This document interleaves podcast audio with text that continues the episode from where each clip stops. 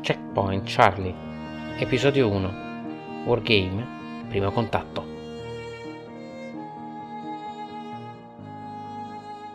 Ciao a tutti, sono Riccardo Masini e questo è Checkpoint Charlie. Ok, ok, lo avrete capito un po' dal, dal titolo del, di questo episodio.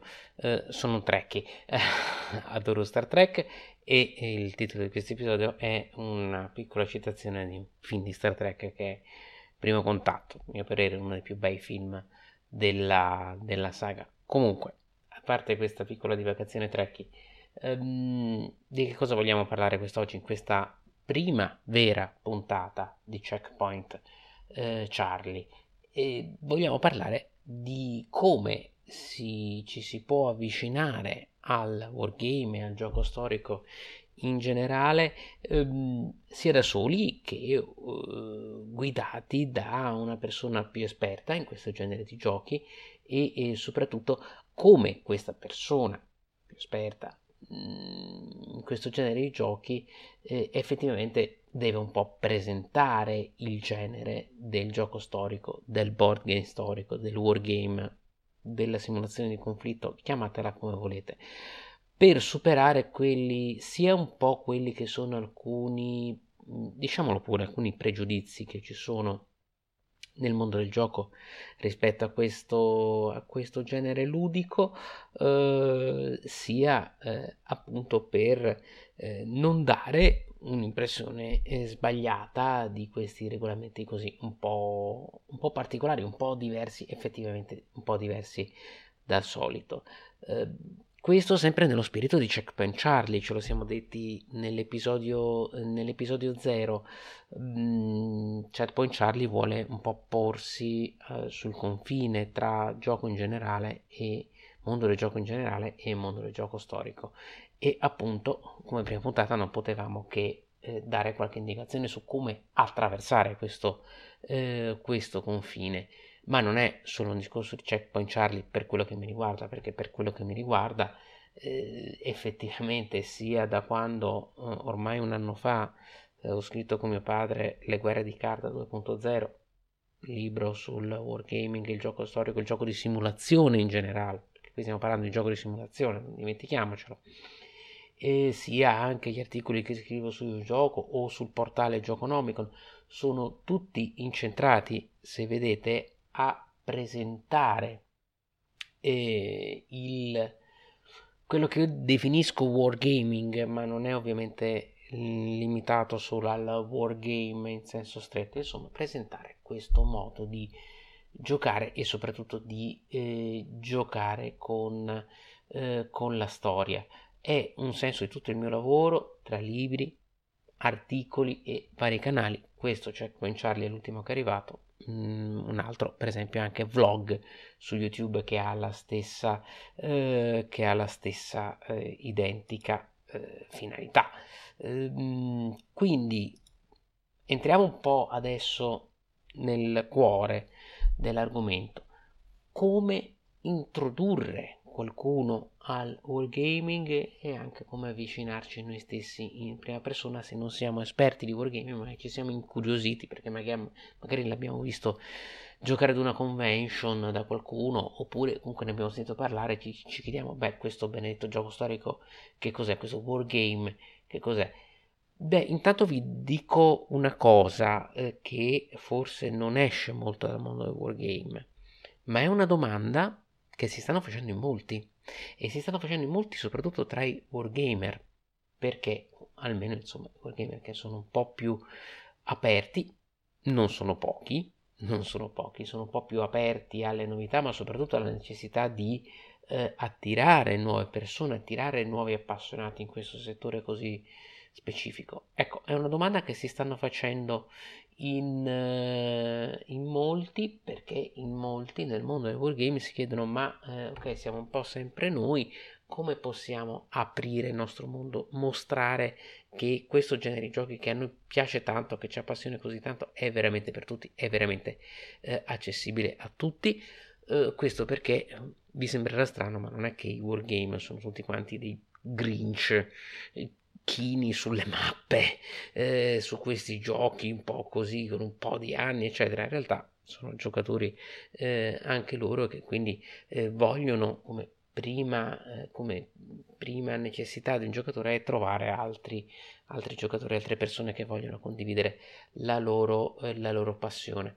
Per quello che mi riguarda, io ho fatto mia, particolarmente mia, questa tendenza, ehm, ho scritto molto ancora, ne scriverò e vi faccio una piccola anticipazione, adesso ci stiamo un po' lavorando con alcuni amici, c'è un progetto specifico eh, in questo senso che mi riguarderà personalmente nei prossimi mesi. Non vi posso dire di più ancora perché è ancora un po' in definizione, però fa parte di uno di quei canali su cui mi potete trovare.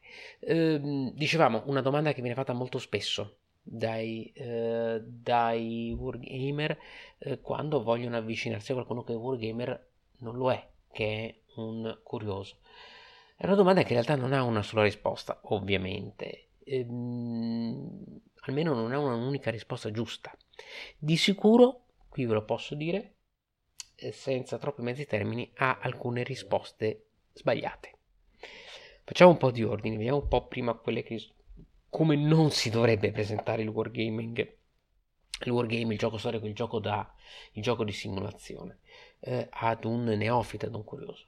Innanzitutto, ovviamente non glielo si dovrebbe presentare come qualcosa di eccessivamente complicato cioè subito partire con i regolamentoni a 30-40 pagine, la mappona con le centinaia di pedine sopra, eh, ecco, ovviamente questo è inutile, è evidente, spaventa il, eh, il non addetto ai lavori, ma lo spaventa perché spaventerebbe effettivamente chiunque spaventerebbe anche me alle volte anch'io che sono un esperto che lo, fa, che lo faccio il gioco storico che lo pratico da tanti anni vedere alcune cose sulla mappa francamente spaventa spaventa anche me vedere un po' sti manualoni mi, mi lascia un po', un po' così un po' tra il perplesso e, e, e l'intimorito. Ecco questo è un primo modo sbagliato di presentare Wargame sia perché eh, non tutti i wargame ovviamente sono dei monster wargames, cioè sono così pesanti, sia perché ovviamente facciamo scappare le persone,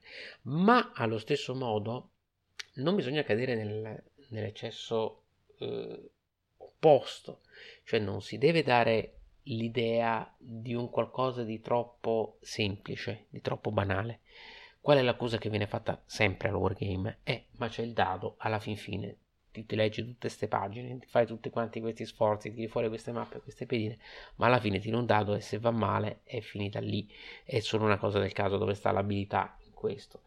E quindi dobbiamo un po' spiegare che il nocciolo del wargame non è tanto il tiro del dado quanto la strategia che porta a quel tiro di dado, a quegli elementi, a quei, eh, a quei fattori e all'utilizzo di quei, di quei risultati, a minimizzare i rischi e a massimizzare le, eh, a valorizzare quanto più possibile le possibilità di successo. Ma qui già stiamo entrando nel tecnico.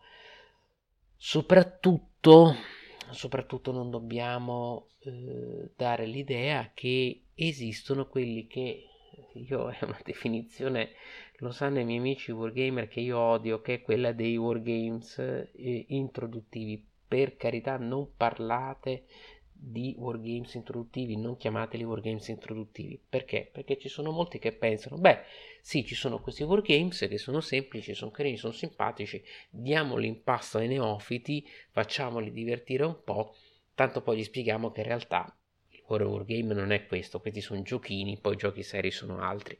Questo è totalmente deleterio perché ovviamente date un'impressione che insomma state facendo perdere tempo a chi vi segue, al neofita che vi segue e lo stesso neofita avrà esattamente questa impressione, dice vabbè ma mi stai facendo giocare a un qualcosa, sto perdendo un'ora presso un qualcosa a cui tu stesso in prima persona non credi ma anche perché, questo io è una cosa che dico da sempre, il wargame introduttivo di per sé non esiste, è una falsa, è una falsa definizione. A che cosa introduce un wargame?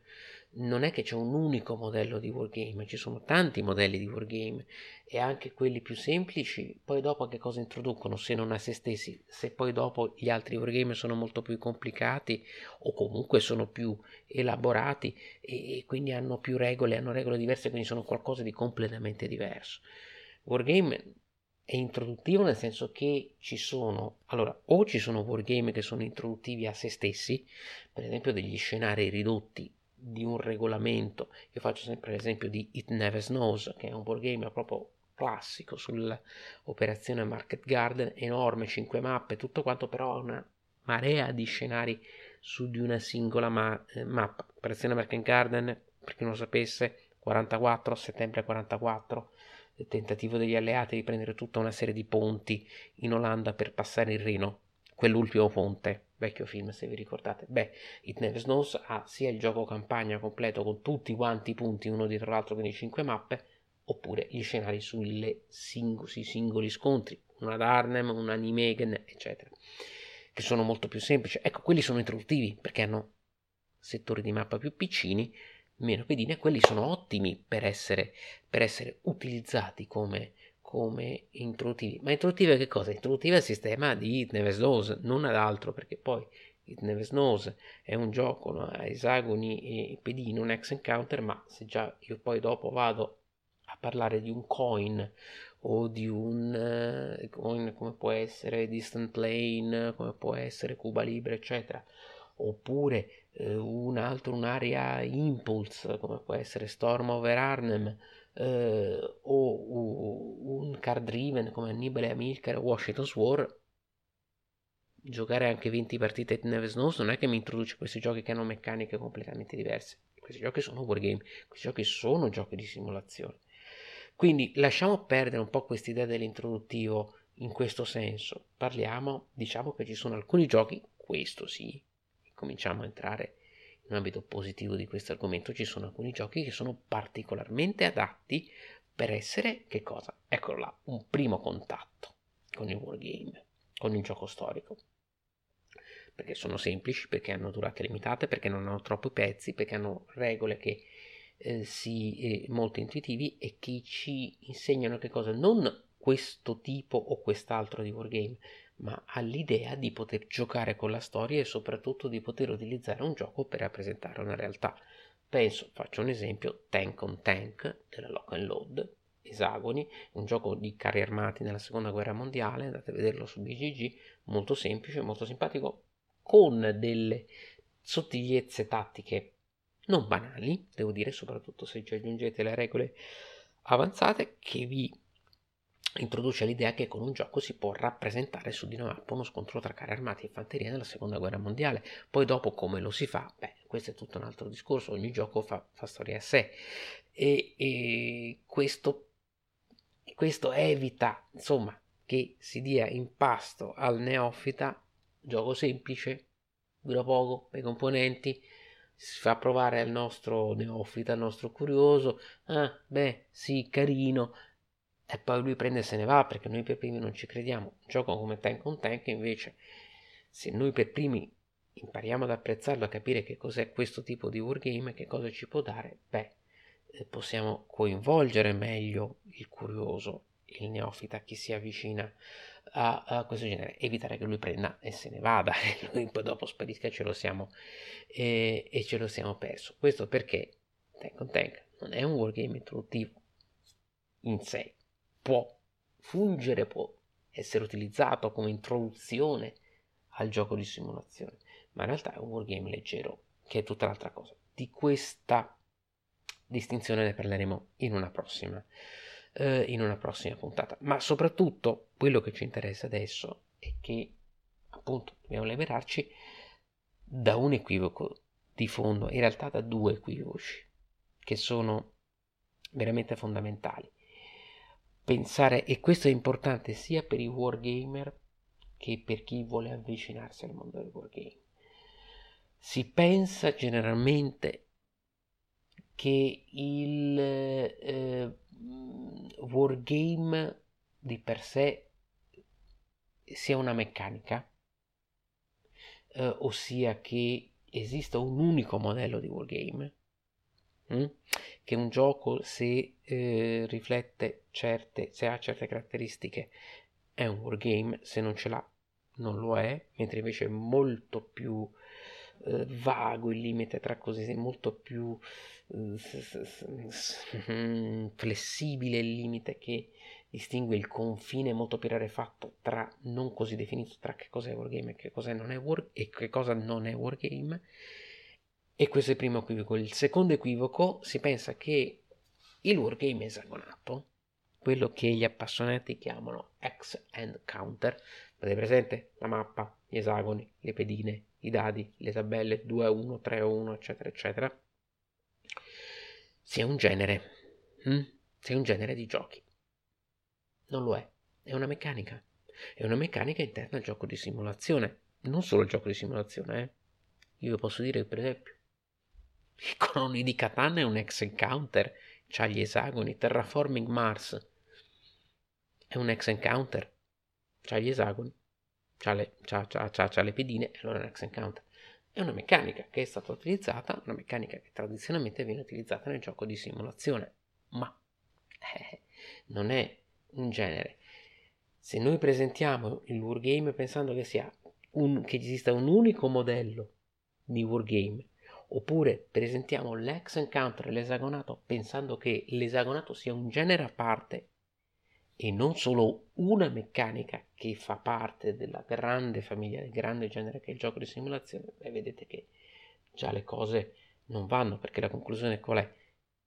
Andando a stringere che il wargame è solo l'ex encounter e solo l'ex encounter può essere un wargame, che sono due cose assolutamente false eh, che portano eh, ad una concezione troppo complicata, troppo dettagliata, troppo farraginosa dell'ex encounter che non è tra l'altro neanche in linea con la tradizione di come nasce l'ex encounter eh, e che appunto può spaventare i neofiti perché non riescono a capire ma insomma tu mi stai dicendo che vuoi introdurre un, un gioco che quando è serio quando è vero c'ha soltanto 30-40 pagine di regole. Non è assolutamente vero, vero anzi posso dire nella mia esperienza sapete che c'è meno pagine a un gioco se è una buona simulazione ovviamente meglio è perché è molto più facile scrivere un gioco con 40 pagine di regole piuttosto che un gioco con 8 pagine di regole.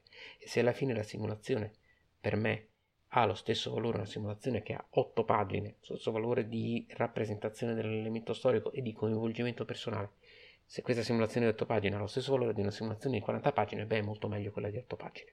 Tra le due non ho dubbi, scelgo assolutamente quella più breve, quella più semplice, quella che in due ore mi dà ciò che il Monster Game forse mi dà in sei ore. Su questo non c'è dettaglio, non c'è crono, non c'è niente che mi faccia eh, ricredere da questa, mia, eh, da questa mia opinione. Un'economia di design, un'economia di mezzi, un'economia di gioco. E, e di nuovo, attenzione, questo è un elemento fondamentale e questo è un elemento molto importante anche per il nostro discorso. Uh, tradizionalmente, se vogliamo parlare di wargame tradizionale, le radici vere, reali del wargame, del gioco di simulazione, sapete quelli vecchi SPI, gli Avalon Hill, quelli proprio veramente proprio classici anni 60-70, è quello di essere semplice. Vi spiego perché nasce il wargame il board wargame, perché giocare con la miniatura era troppo difficile ed era troppo complicato. E il board wargame esagonato, con la mappa esagonata, permetteva di rendere con meccanica molto più semplice la rappresentazione di eventi storici. Molto semplicemente. Ed era esattamente per questo motivo in maniera molto più semplice e, diciamo pure molto più economica perché il gioco di una scatola di un, intera che tu la prendevi e non dovevi farci più nulla solo tirare via le pedine era equivalente di quello di una scatola di soldatini che dovevi prendere, staccare, dipingere, fare eccetera più tutto quanto lo spazio necessario per il dramma eccetera insomma era tutto molto più economico e questo lo rendeva molto più popolare se voi andate a vedere questa è una cosa che dico sempre se voi andate a vedere le pubblicità, ma anche le foto, oppure i racconti di quelli dei veterani, dei wargamer veterani che adesso hanno una certa età, 50-60 anni, soprattutto americani, cosa vi diranno? Beh, io ho cominciato a 12 anni, a 13 anni, perché a Natale mi hanno regalato Jutland, mi hanno regalato Panzer Blitz, eh, mi hanno regalato Kingmaker, eccetera. E da lì ho cominciato a giocare con la storia. Ma a 12-13 anni, quando erano eh, neanche ragazzi, quando erano bambini, perché si faceva? Perché era popolare, perché era un passatempo per tutti. E perché questo? Perché se voi andate a vedere, se andate, andate a prendere una scatola di vecchio gioco SPI, cosa pensate di trovare? 20-30 pagine di regole? Beh, avrete una bella sorpresa, ne trovate 6, 7, spesso anche 4, se non 5. Perché sono semplici, perché il loro segreto è sempre stato essere quello di essere semplici. Una semplicità che era eleganza. E allora quindi se era un passatempo così popolare che poi dopo negli anni 80, 90 è diventato così un po' per specialisti di nicchia eccetera, eh, qual era il segreto che lo rendeva così popolare? Non solo l'essere semplice, quello era un mezzo anche, ma era che cosa? Che sapeva, proprio perché era semplice, coinvolgere. Sapeva coinvolgere il giocatore. E lo sa fare anche adesso ovviamente, lo sa fare benissimo, soprattutto con questa nuova carica di wargame leggeri, wargame più semplici che si stanno un po' invadendo, eh, invadendo il, il, il, mercato, perché sono giochi che si apre la scatola, si leggono un po' di pagine di regole, lo si prepara e ti coinvolge e ti butta dentro un evento. Allora, qual è il primo modo a questo punto? per invogliare qualcuno ad avvicinarsi al gioco storico, al gioco di simulazione. Abbiamo visto innanzitutto, prima di tutto, togliersi noi per primi un po' di equivoci, di idee sbagliate dalla testa. Eh, far vedere che il gioco non necessariamente deve essere complicato per essere un buon gioco di simulazione. E questo è il primo, il primo punto. Il secondo punto è quello di generare interesse.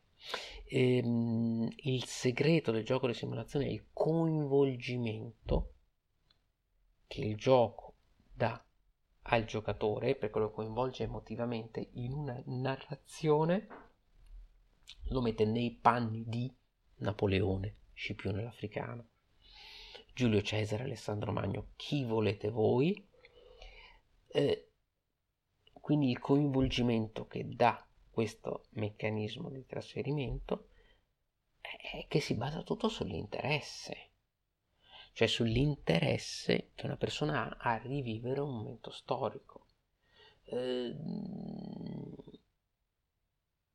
il gioco di simulazione ti dà una situazione storica che tu hai letto sui libri, hai visto nei film, comunque un momento di conflitto, di confronto, quindi un momento drammatico, un momento epico, un momento coinvolgente e ti mette al comando di questa situazione. Il gioco di simulazione non va avanti da solo, sei tu che devi decidere. Dove sposto, che ordine do alle mie truppe, dove sposto questi carri armati, quando faccio intervenire gli aerei, eh, oppure che, con chi devo mettermi a trattare diplomaticamente, che cosa devo fare dell'economia del mio paese, dove la devo indirizzare. Ecco, e sono io al comando. In questo senso sì, sono io al comando. Eh, sono io che devo prendere le, eh, le decisioni nell'ambito, eh, nell'ambito del gioco. Ecco perché quando qualcuno mi avvicina, ovviamente sono molti, ehm, su Facebook, anche negli eventi pubblici o anche in privato, in chat, e mi dice, beh, mm, mi ha interessato con tutta questa tua storia, tutte queste tue lungaggini su questo benedetto gioco storico, mm, da dove posso cominciare? Ok, che cosa mi consigli? Quale gioco mi consigli? La mia risposta a questa domanda sono altre due domande. Perché dire a qualcuno che ti chiede da che titolo posso cominciare non è tanto possibile.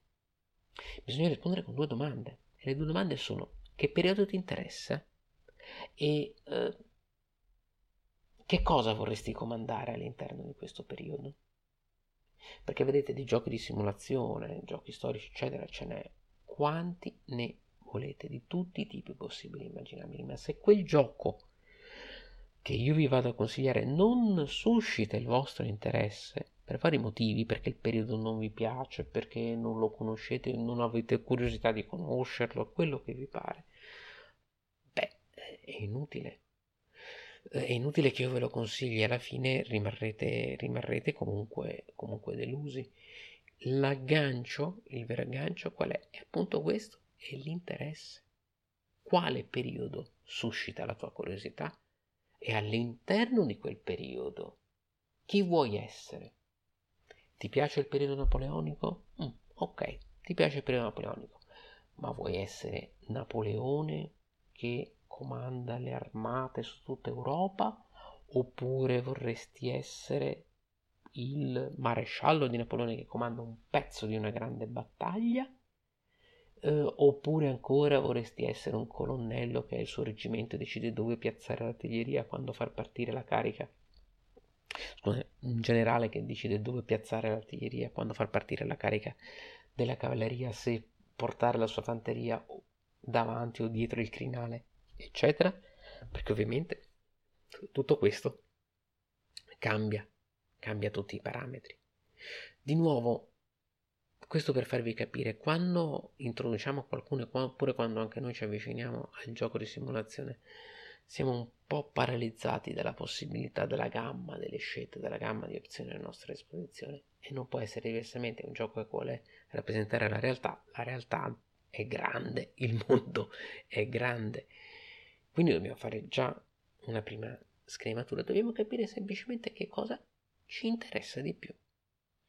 Una volta che abbiamo capito che cosa ci interessa di più, beh, allora a quel punto un regolamento da 10 pagine, ce lo sciroppiamo tranquillamente. E poi dopo, beh, poi dopo tranquillamente abbiamo i regolamenti da 30-40 pagine.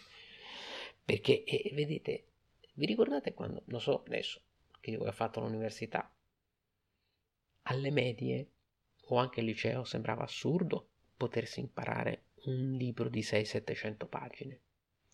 Però arrivi all'università, fai una cosa che ti piace e alla fine sto benedetto libro di 600-700 pagine te lo impari e ti piace anche. Beh, non tutti, eh. Ok, ovviamente non tutti, però alcuni ti piacciono anche e te li bevi.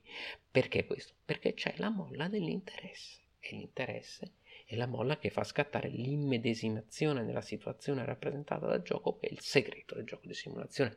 Il grande vantaggio che il gioco di simulazione ha rispetto al gioco generico, cioè il contenuto questo meccanismo. Per questo che una volta che ti ha agganciato non ti molla più per tutto il resto della tua vita perché tu ti fa vivere altre realtà. Non è una formula matematica, non è un algoritmo, non è piazzare una cosa da una parte rispetto all'altra, è vivere una situazione. Eh, questo vabbè, emotivamente è importante. E questo vale, attenzione, questo vale sia per i giochi storici che per i giochi fantastici, sul fantasy, sul, sulla fantascienza, eh. sia ben chiaro. Stiamo parlando di gioco di simulazione, nello specifico gioco di simulazione storico. Oltre a questo, una volta che noi abbiamo agganciato o ci siamo fatti agganciare tramite la molla di interesse, cioè abbiamo trovato non un gioco che in astratto sembra bello, ma un gioco che veramente ci piace, come scegliere un libro, ehm, piuttosto che un altro, perché ci piace l'argomento di quel libro, eh, o l'ambientazione, o quello che volete, ehm, o anche quello scrittore. Poi una volta che abbiamo questo aggancio fondamentale, beh, poi dopo possiamo utilizzare anche qualche trucco, qualche espediente. Possiamo, per esempio, anche i wargame un po' più complicati, beh, mica li dobbiamo affrontare tutti quanti insieme. I wargame sono qualcosa, sono dei modelli che all'interno dei, hanno dei sottosistemi che possono essere attivati o meno. Nel senso, questo lo diceva Simonic, l'ha sempre detto Simonic, guardate che se trovate uno dei miei giochi, un grande designer di wargame, Arden 44, eh, Holland, Holland 44, scusatemi, eh, e tanti altri, Annibale Amircole e Amilcare, eccetera. Guardate che se trovate un pezzo del regolamento che ho scritto troppo difficile da capire nelle vostre prime partite, beh, non usatelo. Se il sistema di rifornimenti vi sembra troppo difficile, non usatelo per le prime partite. Cioè dimenticatevi di quella regola, non è che vengo a bussarvi a casa e dire che dovete ricordare di usare il rifornimento. È chiaro che la simulazione sarà un po' sballata, ma che vi importa? Lo state imparando, vi state avvicinando. Cioè il gioco di simulazione è fatto a tanti pezzi, tanti moduli, e potete tranquillamente attivarne o disattivarne alcuni, come volete. è libertà. E il wargame è molto, il gioco di simulazione in generale è molto, molto più versatile. Non potete fare la stessa cosa su un board game, su di un German, per esempio. Che fate? Togliete il sistema delle aste? Mm? Togliete la gestione delle risorse? Eh no, quello dovete fare perché sono sistemi molto più stretti. Gioco di simulazione? Un gioco sulla campagna di Russia, se non usate rifornimenti, sì, ok. Il tedesco si, si diverte molto di più. Il risultato sarà un po' falsato, però il gioco va avanti tranquillamente da solo.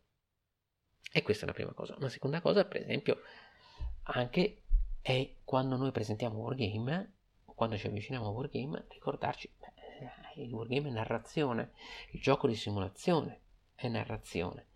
Eh, dal gioco di simulazione deriva il gioco di ruolo, il gioco di ruolo è un gioco di simulazione che eh, intanto mi viene da dire che si è montato un po' la testa, diciamo così, che vuole un po' divertirsi e recitarsi un po' addosso. Va bene, io adoro il gioco di ruolo, sono un giocatore di, e sono un giocatore di ruolo ancora adesso, è il suo bello, ma appunto è la narrazione, e la narrazione beh, di un evento bellico storico entrato nell'immaginario collettivo tramite che cosa? I racconti, le canzoni, il cinema. Eh, se fate un gioco sulla Normandia, un tattico sulla Normandia, beh, vi potete ricordare o potete far ricordare, citare a chi vi sta davanti il soldato Ryan, Band of Brothers, perché no? Sono il giorno più lungo. Sono immagini, veritiero o non veritiere, non importa. Lo stesso gioco non è veritiero di per sé, è vagamente plausibile.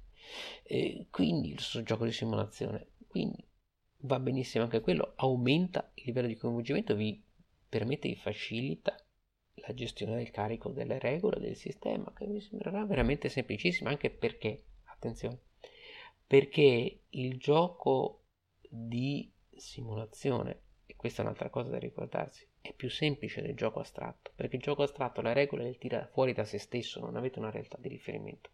Il gioco di simulazione invece sì, e questa è un'altra cosa da ricordarsi. Eh,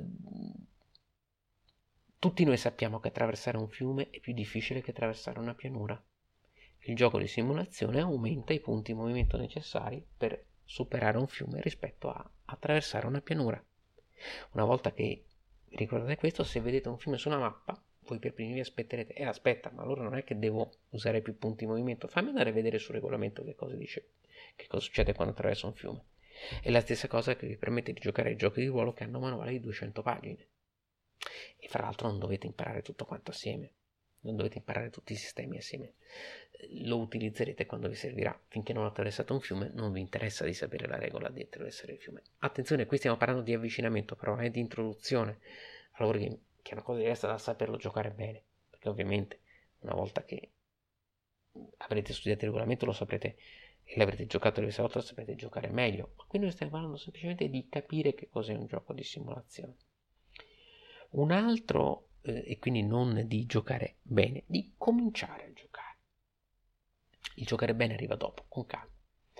Eh, un'altra cosa da, eh, ovviamente un altro trucco da utilizzare è quello di usare giochi che siano di per sé io li chiamo un po' giochi dinamici, cioè non ad esito, cioè non ad esito certo, cioè non che uno abbia sicuramente già perso all'inizio, ma eh, giochi con continui capovolgimenti di fronte in cui alla fine, alla fin fine, un po' tutti abbiano la possibilità, non dico sempre la stessa, ma comunque la possibilità di rovesciare eh, la, eh, la situazione.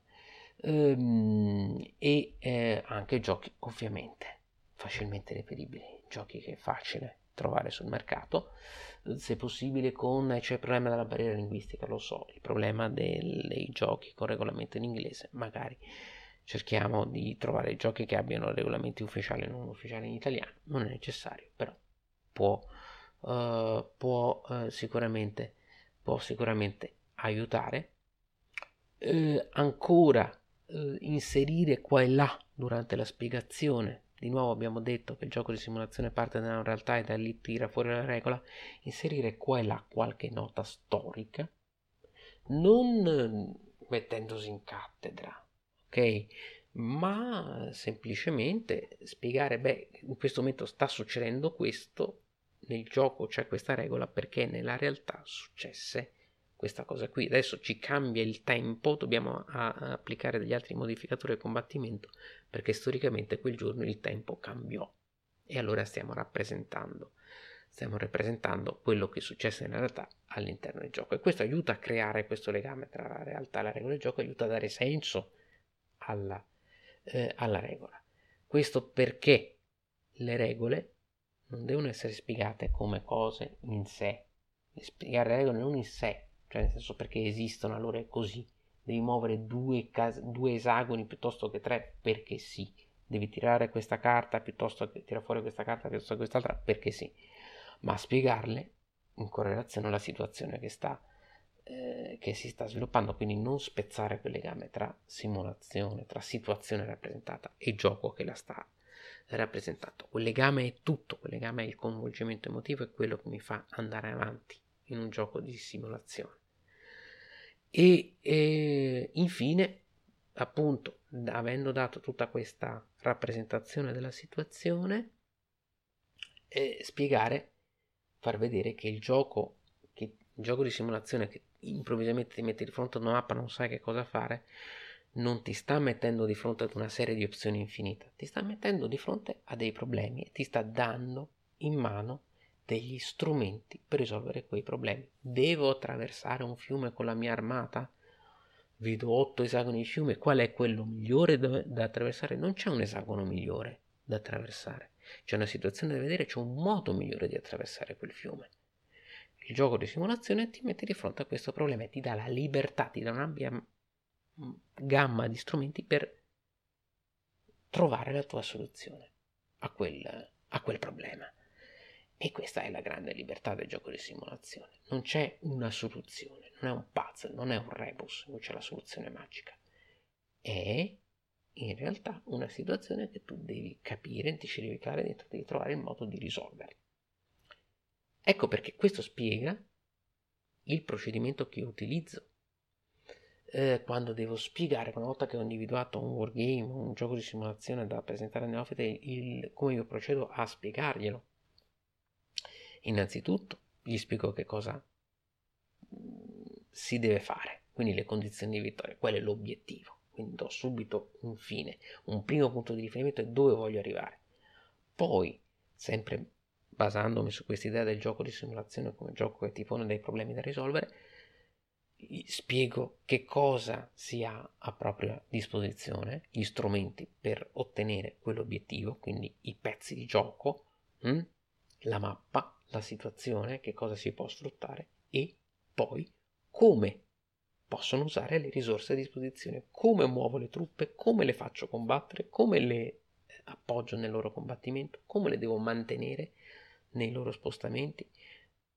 Sto parlando di truppe, attenzione, sto, parlando, sto pensando al gioco di simulazione classico, ma questo vale anche per i giochi di simulazione politica, i coin, le trattative, i giochi diplomatici, quello che, che persino per i ferroviari, quello che vi pare.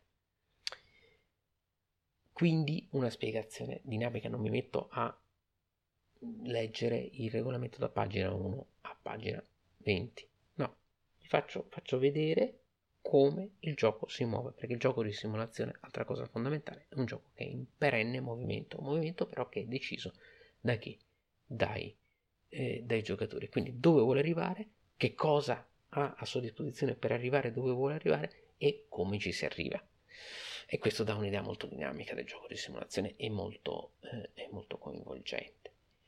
Un'altra cosa che faccio spesso è ricordare un po' appunto anche per superare questa idea, questa specie di visione monolitica del gioco di simulazione wargame, eccetera, troppo complicato, ricordare che anche i giochi che si faranno dopo, eh, che sembrano molto più seri, in realtà non è che siano tanto più difficili rispetto a quello magari un pochino più semplice che si fa la prima volta, ma sono solo diversi e che buona parte delle regole che si impara in, praticandosi un po' con i giochi un pochino più semplici ce le ritroviamo successivamente.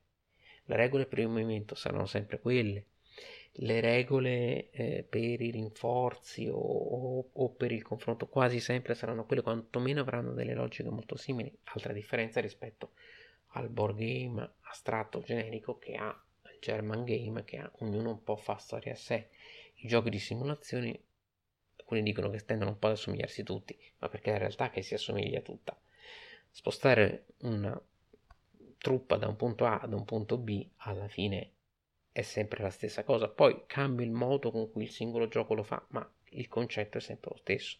E di nuovo, se noi teniamo eh, in mente la situazione che viene rappresentata, ci rimane molto più semplice poi concepire, utilizzare, memorizzare o comunque sia assimilare la regola che viene utilizzata per, eh, per eh, rappresentarla. Insomma, i wargame, anche quelli successivi, con quelli sappiamo già di che cosa si sta parlando, al massimo cambiano, cambiano gli strumenti. Ancora, un'altra cosa che faccio è cercare un po' di guidare il neofita nei suoi primi acquisti, acquisti che però lui dovrà fare in autonomia, non è che gli dico adesso ti compri questo, questo e questo, gli do dei consigli, ma poi lo aiuto nella sua esplorazione perché io stesso non conosco mica tutti quanti i wargame che siano mai stati fatti, anzi eh, alle volte li scopro proprio da dei neofiti mi dicono guarda è uscito questo, è uscito quest'altro ho trovato questo su Burming che io manco lo conoscevo ehm, e quindi li guido avvertendoli però ovviamente che nei propri acquisti succede sempre eh, farà qualche sbaglio farà qualche delusione qualche gioco gli sembrerà bellissimo poi lo proverà cioè, è troppo complicato è troppo semplice non mi piace non, non, non mi convince il modello che crea l'ho pagato troppo, nessun problema, queste cose capitano a tutti. Si riprende, lo si può rivendere, oppure lo si lascia da parte, lo si riscopre in un secondo momento, si riparte con altri titoli. Non ci sono, questa è una cosa fondamentale, non ci sono vie giuste o vie sbagliate per muoversi all'interno del mondo del gioco di simulazione. Infine, infine, e questo infine ma non è assolutamente meno importante, eh, do, voglio dare a chi si avvicina al gioco di simulazione fin da subito il senso di comunità. Eh, il wargaming e i wargamer non sono tantissimi, forse anche per questo sono un gruppo molto legato tra di loro. Li conosco un po' tutti, non dico no, tutti no, vabbè, ok, esagero, però molti li conosco dei wargamer, almeno in Italia, ma anche fuori.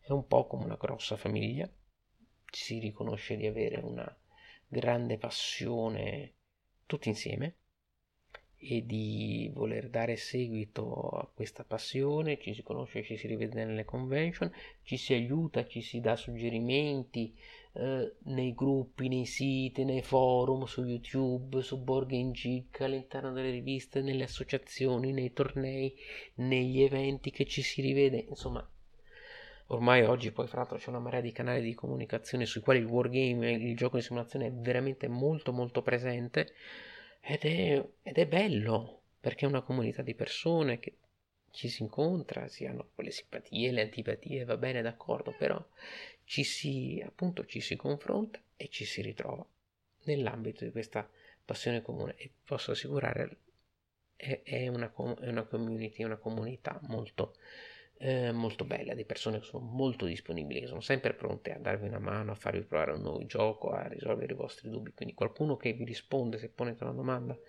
su questi gruppi eh, lo trovate, eh, lo trovate sempre. Ci sono veramente belle relazioni interpersonali all'interno di questa comunità.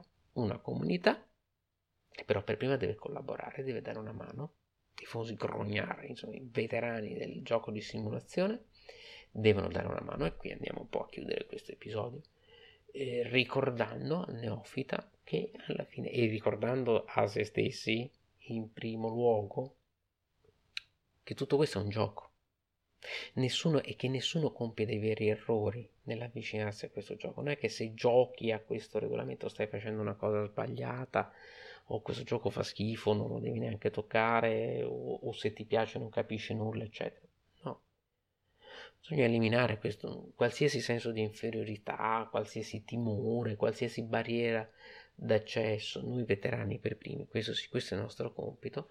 È quello di trovarsi di fronte al curioso, al neofita che ti chiede consigli, magari dice anche cose che non sono giuste, glielo fai notare tranquillamente, ci guarda, no, beh, non è proprio così, guarda, oppure, no, questo gioco secondo me non è adatto per te, ma non dalla cattedra, dal, da chissà che cosa, perché un, c'è un rigore, c'è una dottrina del wargame, ma non esiste proprio assolutamente, è tutto un gioco. Tutto un modo di avvicinarsi alla storia e di stare assieme e di passare dei bei, dei bei momenti insieme. E questo noi per primi, noi esperti, noi veterani, noi crognar.